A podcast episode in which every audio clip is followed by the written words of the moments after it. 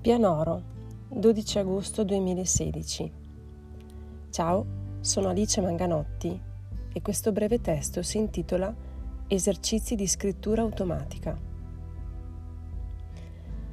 Vedo nel verde colori fantasiosi e metamorfici.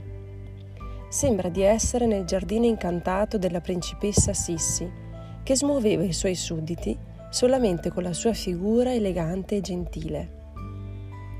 Mi abbandono a parole gentili e sguardi sinceri e condivido un pezzetto di universo che si sta aprendo alle mie forze razionali e più sento il vento sfiorare e far ballare le foglie della betulla, più mi domando chi sarà mai stato a dare un nome generico agli alberi.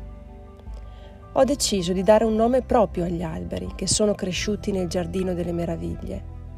Li ho ghindati come se fossero dei preziosi, perché lo sono davvero. Mi deliziano con la loro vista maestosa ed accogliente senza accorgersi di essere un rifugio per l'anima e una terapia per la mente. Vi immaginate come sarebbe se solo ad uno sguardo gli esseri umani fungessero da terapia?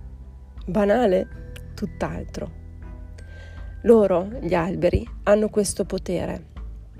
Li guardi ed il loro radicamento si trasmette alla tua persona.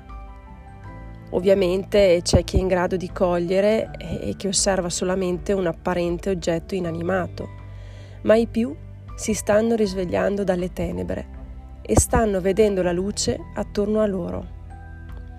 Così mi prendo una valigia da rimettere a nuovo e ci infilo dentro consigli per un giardino meraviglioso, più che bello, estasiante. Me lo porto dentro questo giardino è proprio rigoglioso dentro il mio cuore. E adesso che ci sono anche due o tre gatti, qualche scimpanzé, una bertuccia, un tasso, due ghiri, due leoni e un asino, potrei proporre la fattoria esotica, dove gli animali insegnano l'arte dell'osservazione tra i quadrati della razionalità. Osservo il loro affaccendarsi di giochi quotidiani Sembra che giochino con la luce dei folletti ed invece cercano anche loro un modo per far passare il tempo, rincorrendo lucertole, farfalle e piccoli esserini volatici. Far passare il tempo, concetto lontanamente distante dalla volontà dell'essere umano. E se invece l'universo ci avesse chiamato realmente per sottendere a questa regola? e noi invece l'avessimo trasformata in un'ottica di unità lavorativa produttiva?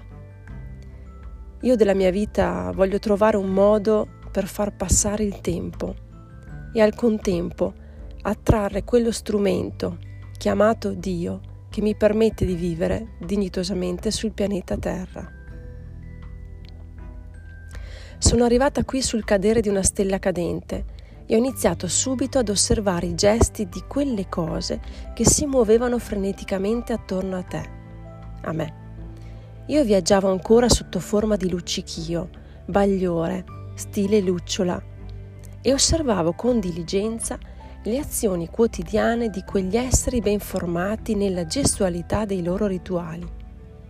Mi mettevo dietro le finestre e osservavo come facilmente passavano da uno stato emozionale all'altro, prima racchiusi in quadrati interessanti dotati di colore verde, poi in scatolette con le ruote dotate di tanti colori. Da dove vengo io, la ruota è veramente preistoria. Si viaggia attraverso le particelle quantiche. Si chiama la clessidra e si pensa alla destinazione.